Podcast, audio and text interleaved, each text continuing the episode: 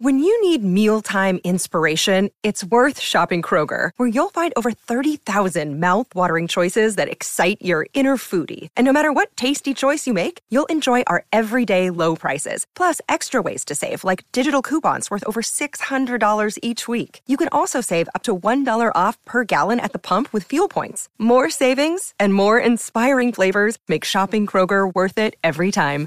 Kroger, fresh for everyone. Fuel restrictions apply.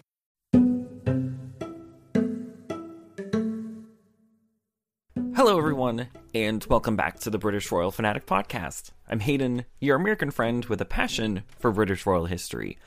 Bridgerton Season 2 is here. We have watched it, we have researched, we have watched press interviews, we've seen everything related to Bridgerton Season 2, and today we have one objective and one objective only, and that is to talk about it, review it, digest it, and express all the feelings about it. So if you haven't watched it, just hit pause, go spend a few days, binge it, then come back. This is your first warning. Spoilers are abound. I, if you don't want spoilers, this is your first warning. After that, it's pretty much your own fault. Before we get into today's review, I do have a fun announcement, and that is that we have an official blog. Yes, we've. It's still not necessarily a much of a work in progress anymore. I finally figured out a few things to make it be how I want it to be. But yes, we have an official blog. British Royal Fanatic Podcast.wordpress.com is where you can go to fully see everything happening at the podcast. I've had a few longer blog posts with some more royal current events, especially with Prince Andrew lately. Shocker, he's continued to mess up, but it, this is where a lot of the content is going to be uh, housed. It's going to be the new podcast home. We're going to have book reviews. We're going to have larger content reviews.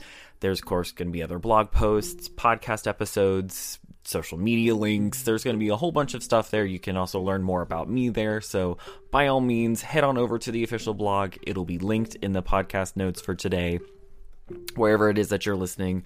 But without further ado, let's get into Bridgerton, the world of Bridgerton.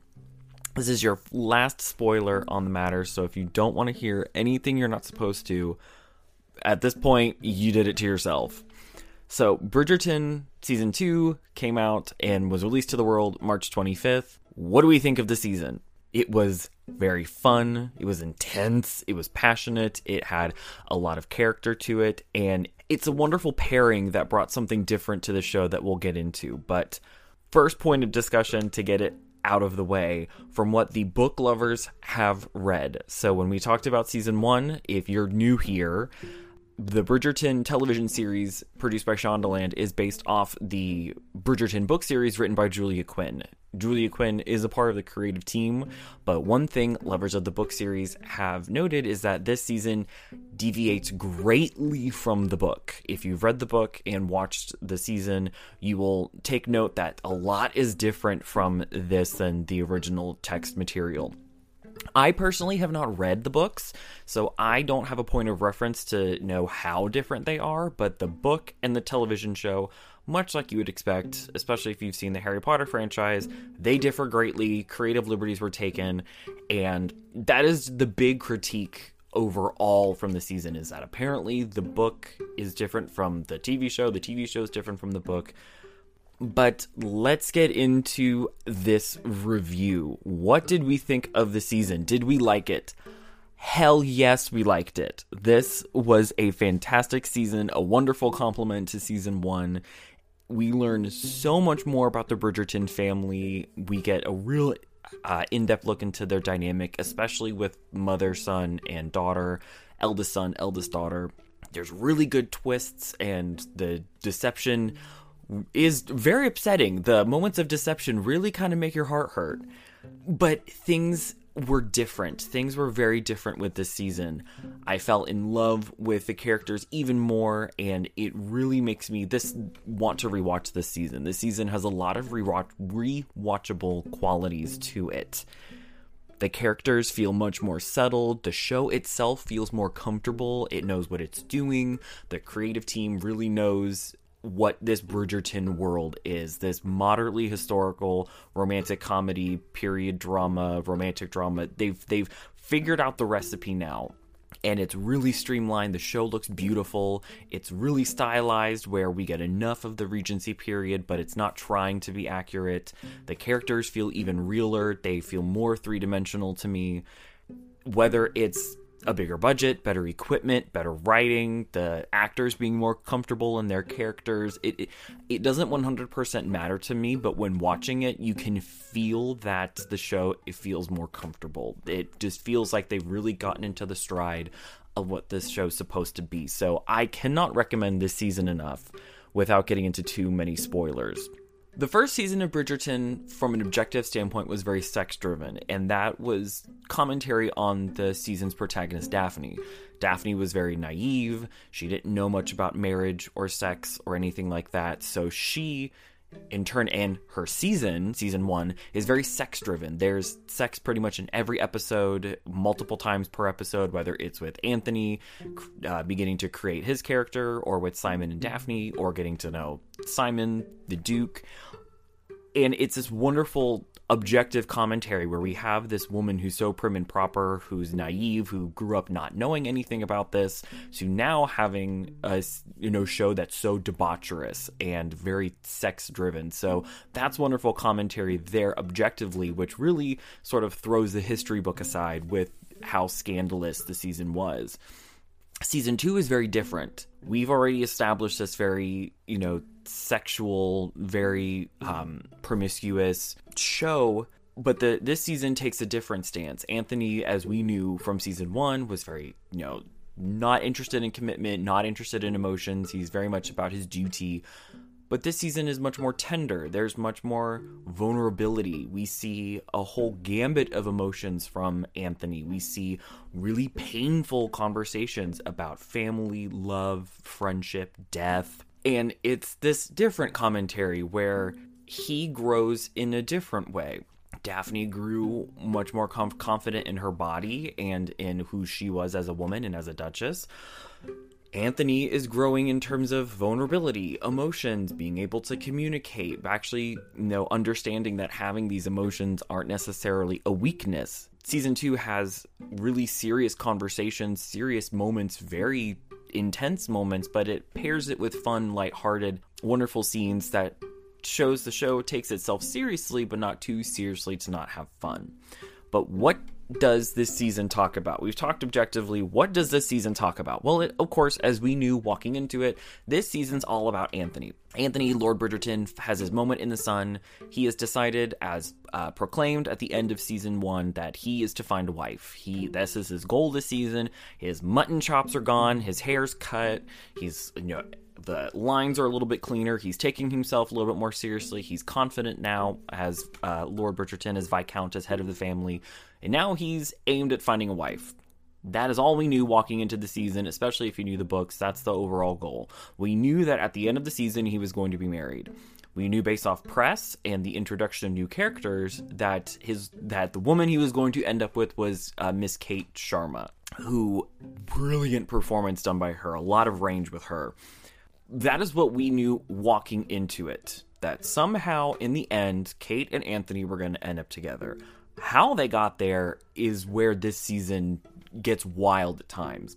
There's a wonderful dichotomy where how everybody's telling Anthony he needs to, you know, trust himself, go for love, love exists, love is real, but he's all about duty and no, love isn't real. There's this wonderful dichotomy in Edwina and Kate Sharma and Lord Bridgerton where you know this they're playing off of each other especially kate and anthony where you can understand why anthony's drawn to kate and her independent spirit. She's not afraid to speak her mind. She knows what she wants. She knows who she is in some aspects. But that is the big end goal. Somehow kate and anthony get together Kate and Edwina are, of course, the children of Lady Mary, who is the daughter of Lord and Lady Sheffield. Lady Mary was cast out of society after she married someone below her social status, and in turn, it caused quite the scandal, and she fled to India with her new husband and her husband's already eldest daughter, Kate. And the two of them together have Edwina, and then the husband dies not only is the goal of the season of Anthony to fall in love and marry, which he, of course, eventually does, but we learn more about the Bridgerton family. We learn a lot about what happened to Dad Bridgerton, why did Dad Bridgerton die, how did he die, and how his death affected the family. Dad Bridgerton died after a shooting outing where coming back they were picking flowers. He got stung by a bee and died basically in Anthony and Violet's arms out on the lawn. The whole family saw. It was very traumatic. We, as the viewer, we see this death happen, and you know we learned a little bit more about how the family was and now how the family is and how they're all taking the death differently. There's wonderful commentary about how there's the two youngest, Greg and Hyacinth, where they don't know the father Edward. They just they don't have any memory. Especially Hyacinth was born. Um, Gregory was, I think, just an infant, so they don't know who their father is. We learn more about Eloise. Eloise gets her moment in the sun. To she begins to find her stride, and then it ends so tragically that we'll get to we don't really know what happened to Simon other than he's away. They teased us with Simon and a funeral scene that ended up not making it, which now in hindsight was probably the funeral scene for Dad Bridgerton. But everybody was dressed in black, and they teased and thought that they made us, the public, believe that Simon was going to die this season. At least that's how it was presented over here in podcast world. Lastly, we have our foil family, the Featheringtons. There's the new Lord Featherington comes in, and the chaos ensues where the advertised very wealthy new Lord Featherington is in fact penniless and he has completely valueless empty gemstone mines in America and Lord and Lady Featherington hatch a scheme to con everybody out of money only for it to go a little too far. And of course, we cannot have Bridgerton without Lady Whistledown. Lady Whistledown causes many a stir, but in the end, her identity does get revealed, but not to the public. Eloise is mistaken to be Lady Whistledown by Queen Charlotte, and in turn, a very scathing entry was written about her by Lady Whistledown in order to protect her, but in turn, it gave her away. And Penelope gave you know, showed her hand. Eloise put five and six together, and there's a very, very painful scene between Eloise and Penelope as Eloise knows the truth. Eloise comes into her own as this wonderful feminist character in the beginning of this suffragette movement in England.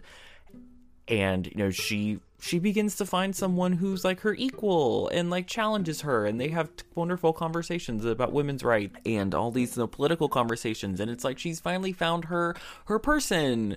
But he's really below her in society. And it causes scandal. And then lady whistledown gets involved. So overall, those are the big points in the season over the eight episodes. Anthony finds love. Lord and Lady Featherington have a con. Lady Whistledown's almost found out. The Sharmas make a huge splash, and just the ups and downs. But there's one big deceit that is kept hidden for most of the season. Kate has come into an agreement with Lord and Lady Sheffield, where if Edwina, when she returns to England for the social season, if she marries by the end of her first season, but specifically a member of the peerage, then she will inherit a wonderful dowry from the Sheffield fortune. Lady Mary will be welcomed back into the family. She will be taken care of, and Kate is free to go back to India to live her life, knowing that she has provided for her youngest sister and for her adoptive mother. However, that scheme then begins to unfold where she sets she sets her up a little bit with the Viscount Lord Bridgerton Anthony and he Anthony is smitten by the Sharmas because they're different. They know how to carry conversation. They can hold their own in society. They're, you know, sort of doe eyed and rose colored glasses coming into the season. Anthony's attracted to them, but he's significantly more attracted to Kate. But he goes along with Edwina because this is her season and he's to marry her. It ultimately comes to a head where the scheme is found out at the three quarter mark through through the season, and the repercussions and fallout ensue. There's that huge twist and deception where Kate Kate tries to keep it close to her heart, close to her sleeve, but as you would expect, um, Lady Danbury figures it out quite quickly, and Lady Danbury helps in the scheme, and ultimately it backfires royally. What were some things that stood out to us at the podcast? The constant conversation around death that makes its appearance quite a few times in this season truly opens up to larger conversations that really add a third layer to these characters. It really makes them feel three three dimensional we learned that upon the death of her husband, as you would expect, Violet immediately goes into labor. There's a threat that either she will live and the baby will die, or the baby will live and she will die. And Anthony has to, you know, make this decision because they won't listen to her. She grieves and like completely shuts down, cuts herself off from the family because she just can't handle it. And she does what she needs to do, but in turn, it places you know, the eldest daughter, the eldest son. It really puts them in a weird situation because now they sort of have to look after themselves. And there's a wonderful conversation towards the end of the season where Violet and Anthony are really vulnerable and crying. And Violet goes, I'm so sorry that I put you all through that. I was grieving. I didn't know what to do. And I, you know, you had to go through things you didn't have to. So there's wonderful conversations about death, grieving, how it looks different for everybody, how everybody gets through it, how Anthony really cut himself off and, you know, he had a complete character shift. And it really, these conversations around death really explore this dynamic of mother and son and how she just wants him to be happy and she doesn't necessarily mind his, you know, approach and duty to the family and duty as Viscount. She just wants her son to be happy, but he feels the need to, in some ways, replace the father and take on all this duty and not have any fun and not find love and love doesn't exist and uh, uh, uh, and so it's a there's these wonderful tender moments between mother and son that I greatly appreciate, but then there's also wonderful moments between Daphne and Anthony where she looks at him and goes, "I've done this before. I've been, I was in this situation last year and look at me." And there's a wonderful conversation where they get into an argument on the eve of the first wedding between Edwina and Anthony. That spoiler doesn't actually happen, where she looks at him and goes, "You know, we pity you you make these decisions on behalf of us and then resent us in the end. You know what does what doesn't bring us together makes us resent you and makes us pity you. We we ultimately pity you anthony because we can see you're not happy. And you know you can see him in his eyes go whoa okay. And you know there's these people feel real. They have these wonderful. This season really added this third layer to to the family. We learn a little bit more about Colin, how he can't really give up the past. We learn about Benedict, where he is trying to find his way as the second, but um, when Anthony spares off all hope of love and in a fit of mania, looks at him and goes, "You need to take yourself seriously." And but there's also wonderful commentary and a theme of, you know, yes, duty to family, but duty to friendship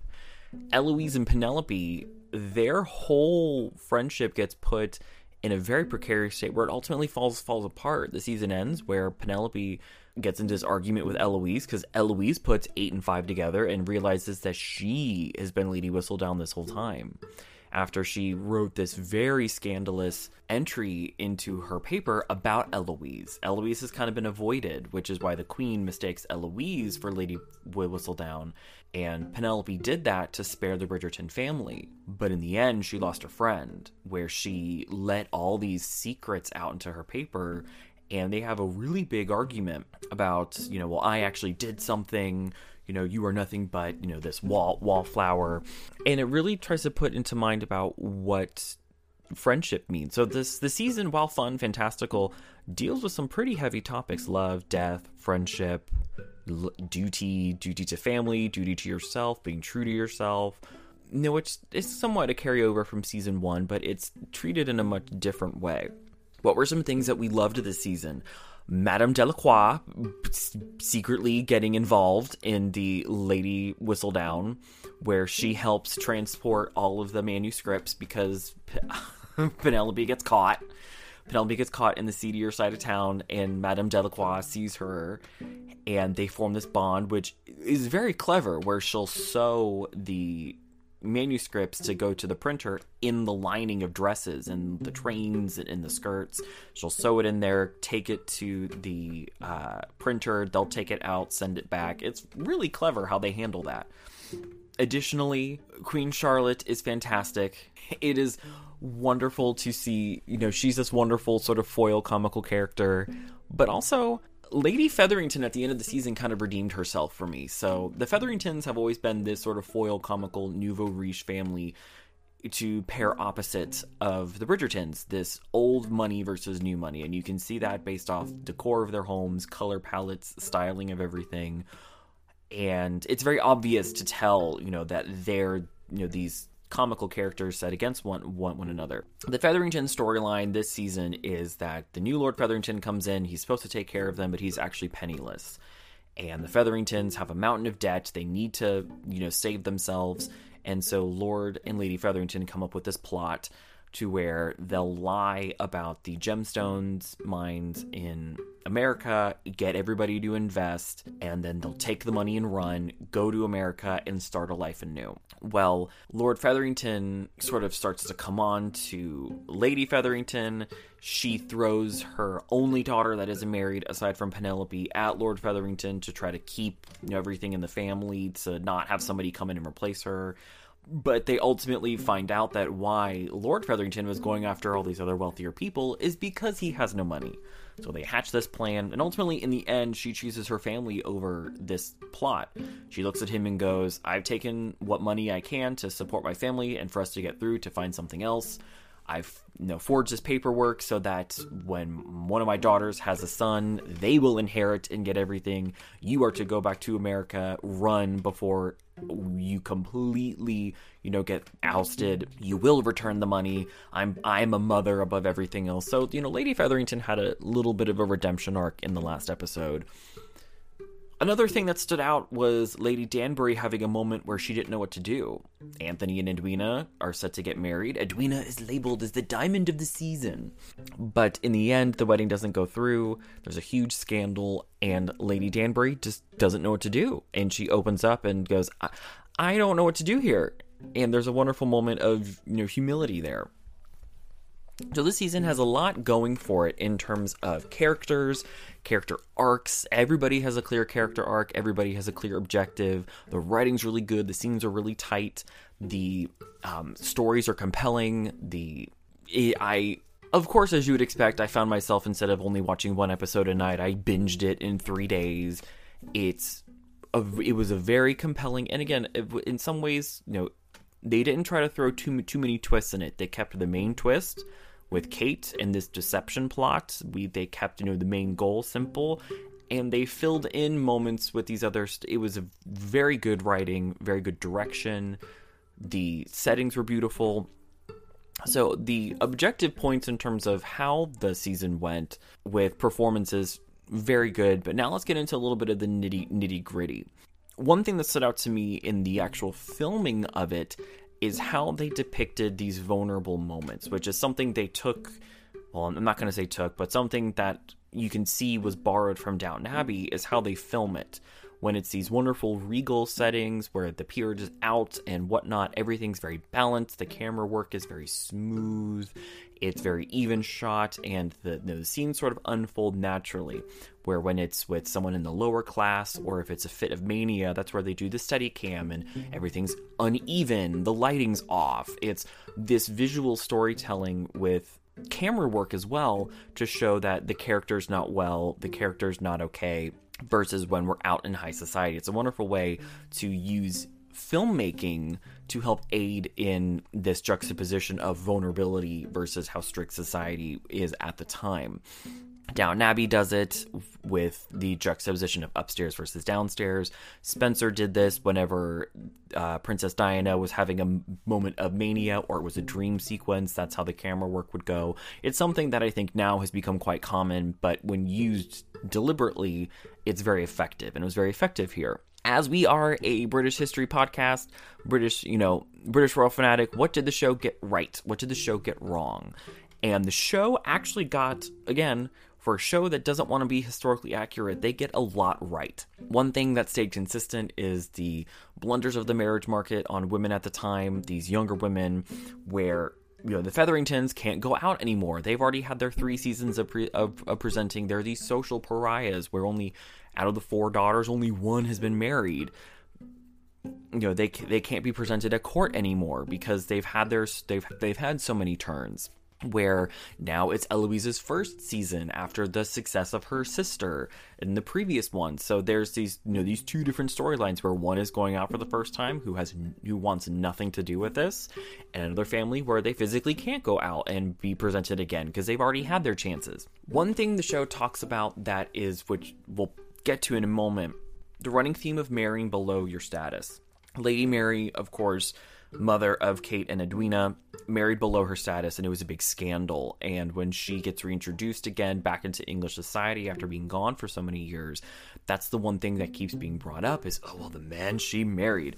And that is something true that was historical, marrying below your class. It was something that laws were enacted as well, and certain you know, declarations were made to try to prevent that from happening, which we'll get to in a moment. But the idea of marrying below your status, the ramifications of it, what it meant for the family, what it meant socially, that is something that was very real. One thing that I really loved is we got to see more of the madness of King George III. King George III makes his made his like four minute cameo appearance that he had. Uh, we saw him a little bit last season, but we see him even less this season. But he does the wedding episode. He makes an appearance, and we get to see, which was very true, the madness of King George III. Uh, you know, for historical context, 1811 was when the Regency Act was signed, and the Prince of Wales became the Prince Regent, took over duties as uh, took over duties from the from the king because the king, while not dead, was deemed ill fit to rule and thus you know the prince took over.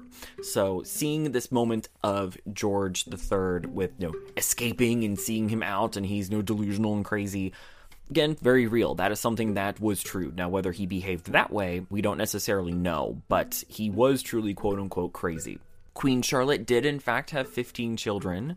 When she said that when they were touring the palace grounds, when they looked at the at the zebras, I you know had to research that to be sure was that 100%. I knew she had a lot of kids, but the number 15, yep, that is 100% true. Uh, King George III did in fact have his golden jubilee. He did have a golden jubilee in 1809. It marked 50 years on the throne. The jubilee marked you know the entrance of this year, just as this year we are in a jubilee year with the Queen's platinum jubilee. So those were things that the show got right. Of course, this marriage market, dichotomies of family, the idea of you know the brother being the head because he's the viscount now, looking after the family, you know, balancing books and paying off debts where they don't necessarily pay things right away. They get things on credit and then they get sent the bill and they have to pay it that way. The idea of these precarious situations, what are we to do? We are a noble family that has no money, so they start selling silver, start selling paintings, and so the once very jam-packed Featherington household throughout the season starts to get more and more empty, which is what fun visual storytelling if you start picking up on it. Now, there's one thing that I understand what the show is trying to do, but once you notice it, you can't unnotice it. So the show is trying to when they mention the palace, they're trying to say that they're at Buckingham Palace, which historically is true. King George III and Queen Charlotte lived between Buckingham Palace and St. James's Palace. That's where they ma- mainly resided. The last monarch to reside at Hampton Court Palace was George II. The Prince Regent was, of course, at Carlton House. The show, the set designers, the producers, they used two common royal residences in in conjunction to try to make this fictitious Buckingham Palace. Because, of course, the Buckingham Palace that resided then, in some ways, doesn't exist anymore because of renovations done during Queen Victoria's reign. But the Buckingham Palace at that time was called Buckingham House because it was still under construction. Construction on Buckingham Palace didn't finish until Queen Victoria's reign they use Hampton Court Palace and Lancaster House to Frankenstein together this Buckingham Palace. But if there's a big wide panoramic shot where you can see the Tudor side of Hampton Court Palace in one of the corners. You can clearly tell, you know, Buckingham Palace isn't red brick and it's not done in this sort of Baroque style. They even actually have some interiors of Hampton Court Palace, the King's stairwell they use, and then the, the rest of Buckingham Palace's interiors they use is, of course, uh, Lancaster House. And Lancaster House, as we talked about last episode, has its own historical inaccuracies just based on the fact of certain safety features they can't remove, such as the bomb curtains, but also it's fitted with electric light. So they have to angle things a certain way so that you don't see the electric lights anymore because, you know, electricity didn't exist at this time point. So there's, and I also think that Lancaster House was built, I think, in the 1820s. So even for the show, Lancaster House wouldn't have, wouldn't have existed. But I understand what the producers are trying to do. They're trying to Frankenstein this Buckingham Palace together by using royal residences that are at their disposal. But it once you notice it, especially you know Frankensteining Hampton Court Palace and Lancaster House together, once you see it, you can't unsee it. So that's one thing that like irked me a little bit in terms of I, I, I see what you're doing. I know what you're doing. I understand why you're doing this, but I can't help but notice it. All the other sets were done either on a soundstage in, you know, pre-existing garden spaces that they would green screen out to make everything else, or they did use real aristocratic homes. I can't remember what house that they used, but they, you know, they did have some real homes that they used. Other than that, most of the show is actually filmed on sound stages and on back lots for um, Shondaland. Now, what did the show get wrong? One thing everybody, the big thorn in everybody's side, the bee in their bonnet, so so to speak, is the costuming. So the costuming for this show is yes, it's Regency era clothing in terms of lines, you know, the empire waist, these you know, pastels, how the men are dressed, but they still take artistic liberty here with the styling, with the embroidery, with um, jewelry, and you know, the costumes aren't 100% accurate. In fact, they're not even 80% accurate. Um, they completely ignore day wear, and everybody seems to be in some form of evening wear the entire show unless they're in you know their nightgowns or dressing gowns and stuff. When they're out in society everybody's in some form of like evening wear which is a little weird you know these type of heavy jewelry wouldn't necessarily be worn during the day. You know there there actually was day wear instead of you know these type of hats they'd be wearing bonnets. The hairstyles are a little different this season. They're a little bit more modern. They're the women are wearing a little bit more makeup to make the show feel more modern. The colors are a little bit brighter. The lines are a little bit more streamlined. So while we get the flair and essence of the regency in the clothing it's nowhere accurate which at this point I don't have a problem with because the show openly doesn't try to be, but there are people that still comment and go, you know, this is wrong, this is wrong. I see you, I understand you, but there are more things about the show that are important than the costuming. But it's just weird that everybody, even in the morning, is in some form of evening wear.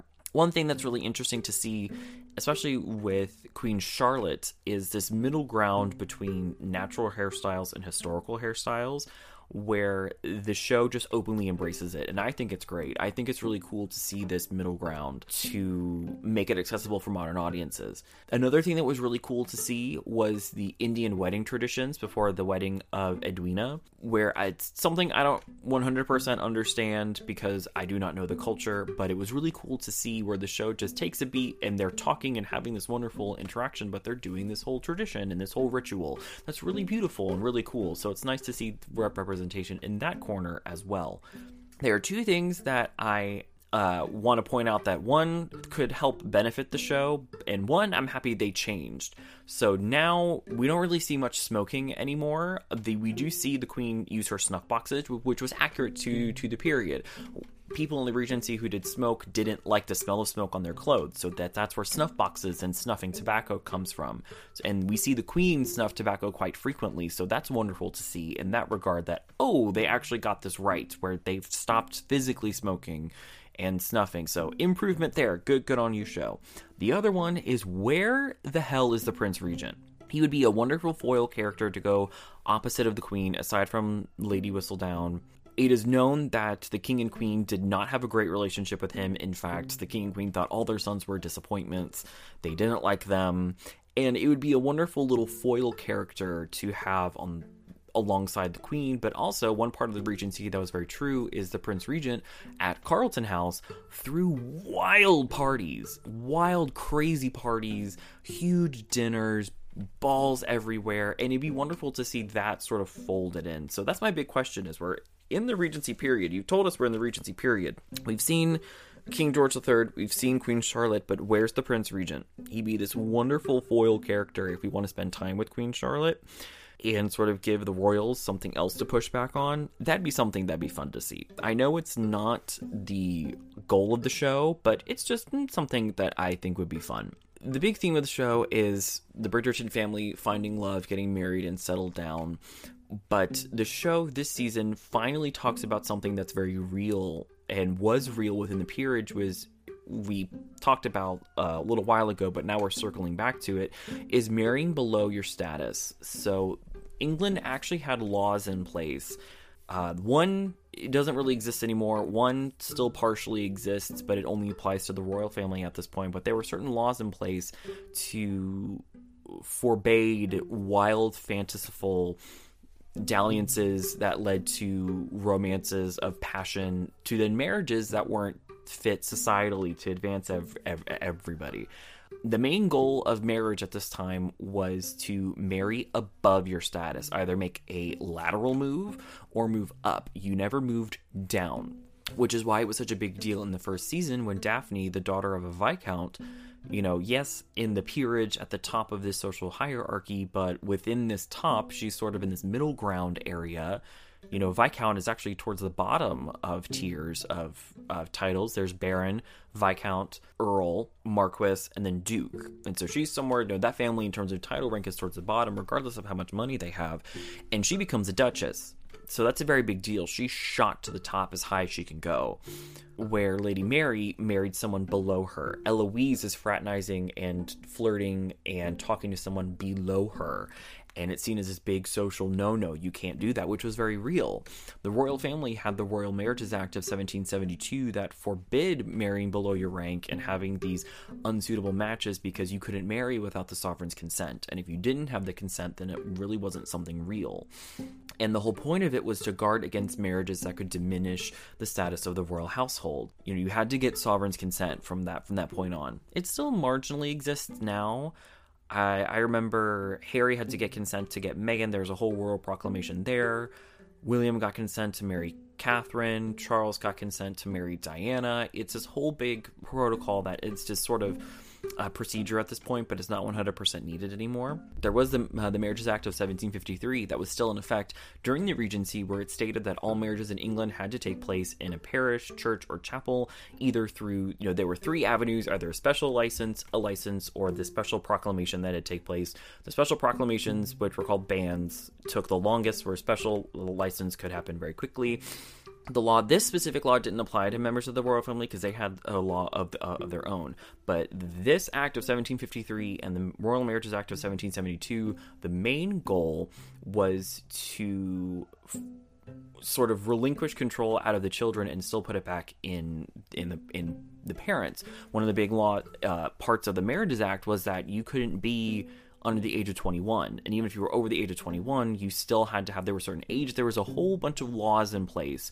There was a very brief one, in fact, that forbade essentially the youth from thinking independently because parents, it was all this uh, combination of assets, of land. There was a whole bunch of things that went into play with marriages at, at the time. It wasn't 100% about love, it was about familial duty, duty to wherever you were. So the fact that the show talks about, you know, Eloise can't talk to someone below her who's just a regular printer, Lady Mary can't marry someone who's not in the peerage and then getting shunned, scandals and rumors was very real. It's something that existed at this time. So again, kudos for the show for going there and it would have been nice to explain a little bit more, but there is a wonderful dinner scene that goes into it where the Sheffields still haven't let it go. That your our daughter married someone who wasn't someone we approved of, and she ran away. The whole argument that ensues, very real. So again, a show that prides itself on not being historically accurate in terms of costuming, in terms of casting, in terms of subject matter, gets a lot right in terms of the environment that they put their cast in the marriage market, the marriage laws. They actually get a lot right. So I have to really give kudos to Shondaland and to the writers. But we've rambled on a lot. What are some, how can we put this review to an end? How can we put a final paragraph on it? Fantastic season. If you haven't watched it already, if you made it this far, you got a whole bunch of spoilers completely recommend 10 out of 10 they really knocked it out of the park with this one it's a wonderful complement to the first season a different stance a different approach a different treatment of characters I really appreciated that we get to know more about the Bridgerton family. We get to spend more time with them. We get to know more about truly what happened to Dad Bridgerton, how it's a very sensitive topic. You don't, you do not talk, you do not talk about it they had their own I burn for you moment where Anthony looks at Kate and goes, I I despise you, but you're all that I can think about. You are the air that I breathe, and yet I hate you. Which is a different stance of love, the animosity towards it all. They really got a great family dynamic. You can see them having fun. They do take a little bit more of a feminist stance with history, but that's Eloise's character. Eloise is this feminist foil character that's in the background that you know shows how you know this whole society's broken. That's what her character does and she gets more time in, in the limelight because because of it. The characters felt real m- much more three-dimensional more fleshed out and this season has a lot of rewatchable qualities. There's apparently a fencing scene where when Anthony falls, he splits his pants, and so there's fun things there. I haven't necessarily caught a lot of editing mistakes, but I still need to go back and, and catch them. But what I did catch was, of course, in Hampton Court Palace and Lancaster House. But 100% recommend watch season two, watch season one, have some wine, have a charcuterie board, have some fun. I cannot recommend this enough. But let me know on social media. What did you think? Did you enjoy the season? What stood out to you? Do you have similar thoughts? I would really like to hear below. So please sound off on social media whether you felt the same about Bridgerton Season 2. If you made it this far, thank you for stopping by the podcast today. I really appreciate it, and I enjoy doing reviews such such as this. If you would like to recommend topics for future episodes or let me know how I'm doing, you can drop me a line over at the official email, BritishRoyalFanPod at gmail.com, or you can head over to the podcast blog, recommend topics that way. Of course, we have our blog, BritishRoyalFanaticPodcast.wordpress.com. We have our official social media, uh, the Twitter at fanatic underscore royal, and the official Facebook page, the British Royal Fanatic Podcast. Everywhere, find them, link below head on over there, join the podcast family. Really happy that you're here. If you feel so inclined and would like to donate to the podcast, there's an official PayPal link set up on Twitter. Click on that, and uh, if you are so generous and, and decide to, to donate, your topic recommendation gets put right to the front of the line. Head on over to wherever you are listening to rate, review, subscribe, and share. The more you do it, the more people can join the podcast family. Have a great rest of your week, everyone. Stay safe out there, and I'll see you in the next one.